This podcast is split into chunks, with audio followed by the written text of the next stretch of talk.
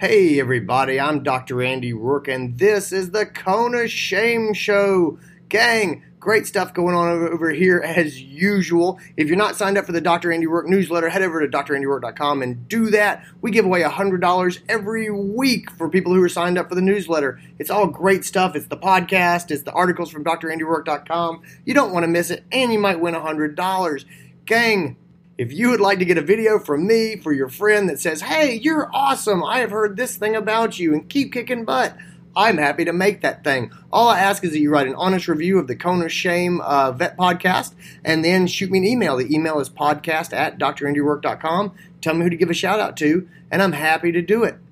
Now, let's go ahead and get into this episode, guys. This is another of the uh, Cone of Shame Essentials episodes. I have my friend Dr. Laurie Hess back on because she's amazing. I want to keep doing exotic animal basics. These are this is I'm not kidding when I say this is a weakness that I have. It's something I'm not secure about, and I am actively working on this in my own practice. So you're hearing me grow. I want to be good with exotics, and uh, Laurie is helping me out, and so I'm just getting her on, and we're working through the basics. So today we've got a classic example with a bunny rabbit. Uh, the types of stuff that we see all the time. So uh, hang on, we're going to listen to Laurie and I talk through the bunny rabbit. For those of you who don't know, Dr. Laurie Hess, she is amazing, which you will find out. She is a boarded uh, avian exotic animal specialist. She uh, owns her own practice in New York City. She is an active member of the uh, Association of Exotic Mammal Veterinarians, uh, the Association of Reptile and Amphibian Veterinarians, the Association of Avian uh, Veterinarians, and the Association of Zoo Animal Veterinarians. She writes for websites, does lots of social media stuff. She's truly amazing. You're going to hear all about it right now. This is your show. We're glad you're here. We want to help you in your veterinary career. Welcome to the Cone of Shame with Dr. Andy Roark. Hey, everybody. I am here with my good friend, Dr. Laurie Hess. Thank you for being here. Well, thanks for having me. I love chatting with you about this stuff.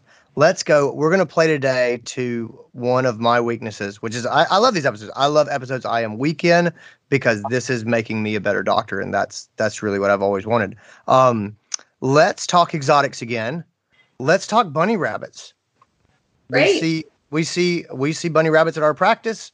Um, I hide in the back when they come in because I'm not confident in my skills with bunny rabbits. And so let's start building the base um, to at least get me to a, a semi competent level and something I can I can build off of. So I have a five year old unspayed female rabbit in exam room one. Her presenting complaint is lethargy, and she has not been eating for the last day or two. Laurie, how do you treat that? Well, I see maybe about three of these a day in my practice like Okay. that. Um, I think I think if you're gonna you- you're gonna work in the small animal world at all with the popularity of rabbits that we see today. I mean, we in my practice probably see like five rabbits a day at least. Um, super popular animals. People love them, and they're living longer now, and that's because we really know more about them. So, um, basic stuff with bunnies. Remember that um, exotics in general, a lot of exotics are prey species as opposed to cats and dogs that are predators. So you kind of have to think like a rabbit. Rabbits are very timid, they're skittish, they freak out, they've often not been out of the house. So, um, and they're also really um, strong. They break their backs really easily. Remember, they have really strong legs. So, before you do anything, you want to make sure that you're getting a really good history from this owner. You want to find out about nutrition. Um, rabbits are herbivores. And you want to get an idea of a little bit more about what they're fed, um, how they're housed, because there are a lot of clues in that information. Um, it's not like, you know, there's a standard diet for rabbits, like you open a can of cat food or a bag of dog food. A lot of rabbit owners have different amounts of pelleted food they feed. They have, uh, some give hay, some don't, some believe in vegetables, some don't. Those are all really important to understanding the GI health of a rabbit.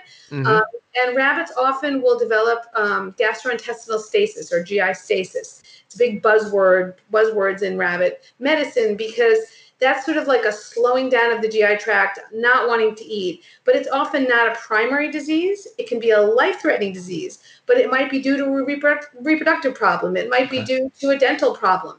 So while you have to treat the GI signs that you see, it's not eating, it's not passing stool, you have to decide is that really the primary problem here, or is there something secondary underlying? So, like with this animal, you have a five year old um, unspayed female rabbit. Whenever I hear unspayed female rabbit, I know that statistics show that rabbits above the age of about three, upwards of 70% of them get uterine disease. They get uterine cancer. Uterine cancer is just like it is in cats and dogs, other than, you know, it's uh, except for the fact in female rabbits, it's extremely common. Um, it's pretty much guaranteed in most rabbits if you don't spay them. If the okay. uterus is, you know, very large, it's going to push on the GI tract. It's going to make them uncomfortable. They may go off their food, but it's not because they have primary GI disease again. Okay. So um, I want to find out, you know, has the owner noticed anything different in the animal's environment? Um, is it urinating normally? Is it passing stool? Do they see any blood tinged urine, for example? That would be a sign of potentially a, a reproductive problem, a uterine problem. What's tricky in rabbits is that they have pigments in their urine called porphyrins that look red brown. You have to decide, you know, if you're seeing more of that, is that a normal thing in that rabbit or is it blood? Right. Um, rabbits also have teeth that grow continuously, unlike cats and dogs. So they can get dental problems that will make it hard for them to chew. It may be painful for them to chew. They get sharp edges on their teeth if they're not wearing down their teeth properly.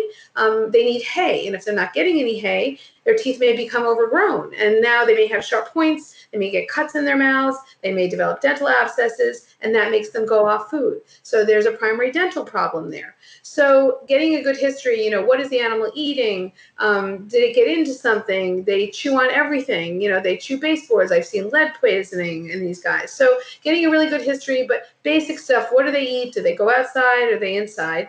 And then going back to, you know, our basic skills again, um, the general body systems approach. Um, you know, we're going to again start. It's not like pretend it's a cat. You know, you're going to start at the top. You're going to do your um, what's its demeanor? Is it hydrated? Is it pink? And all of that stuff is just like a cat or a dog.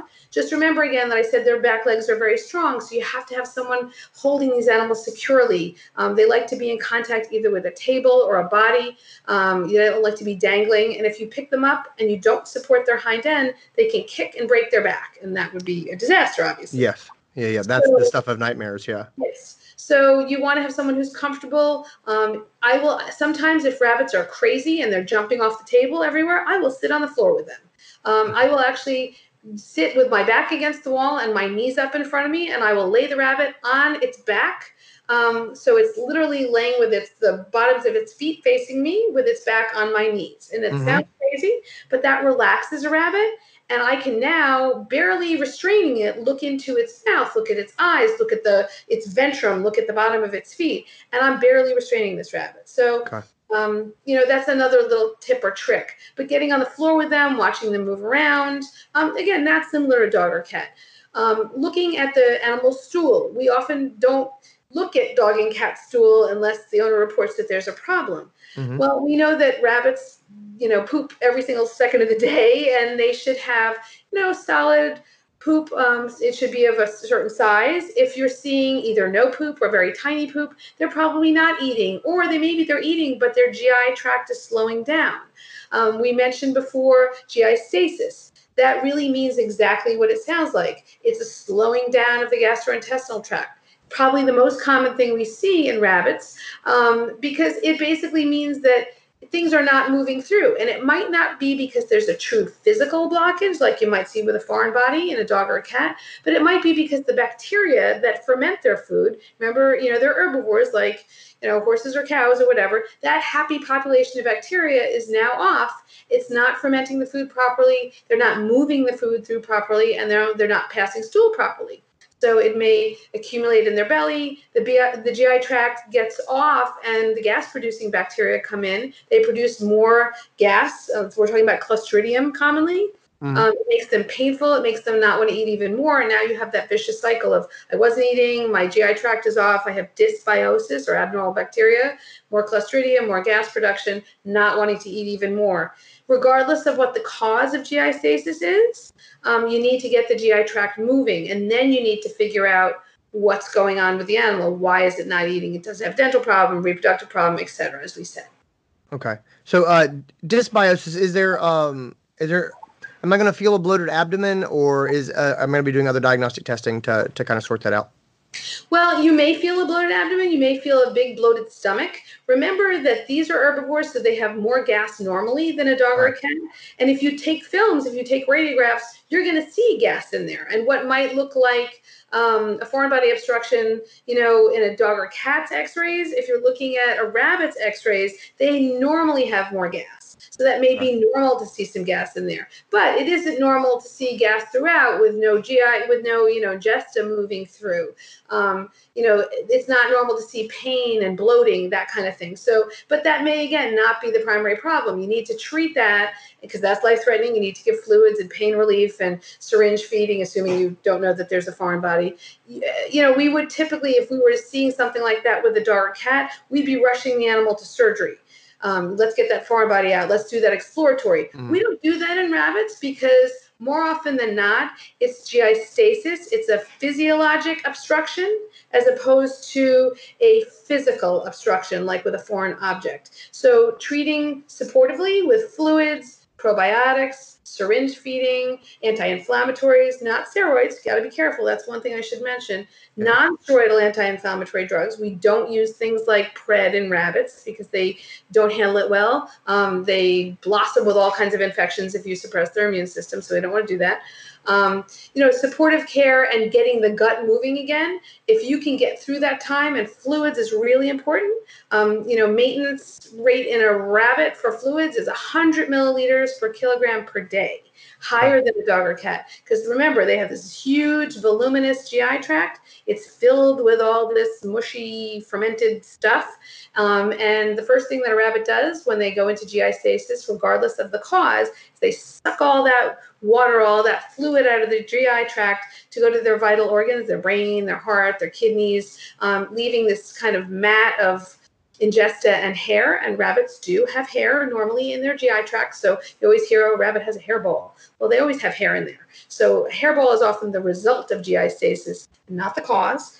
Um, but giving fluids, even if it's sub-Q fluids, and certainly if it's the really moribund, you're going to give IV fluids like you would a cat or dog. But giving them fluids may be the single most important thing you can do to get that GI tract moving, so you can stabilize the animal. You're not taking them to surgery, and you want to mm-hmm. stabilize them anyway, even if you know that they ate the carpet or ate whatever, and they truly have a foreign object. Otherwise, they're going to die at surgery. So stabilize them, and then do your diagnostics, and then determine: Do I really have a foreign object in there, or is this just a physiologic type of obstruction?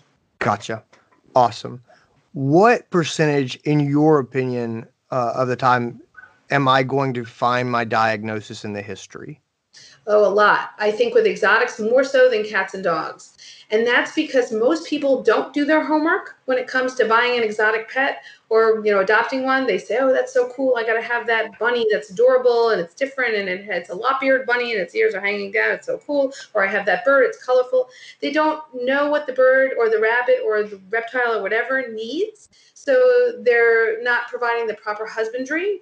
And you're not going to know that unless you ask the right questions. So diet environment? Um, has does it come out of the cage? Uh, does it get exercise? Does it interact with things? Do you give supplements? You know, what kind of pelleted food? What kind of you know, hay is so important. It should be the main thing in a rabbit's diet. I can't tell you how many people come in and they have no idea that that's the case. And then mm-hmm. rabbits don't grind their teeth down properly. They don't uh, process the fiber in their GI tract properly, and they get all kinds of gastrointestinal problems.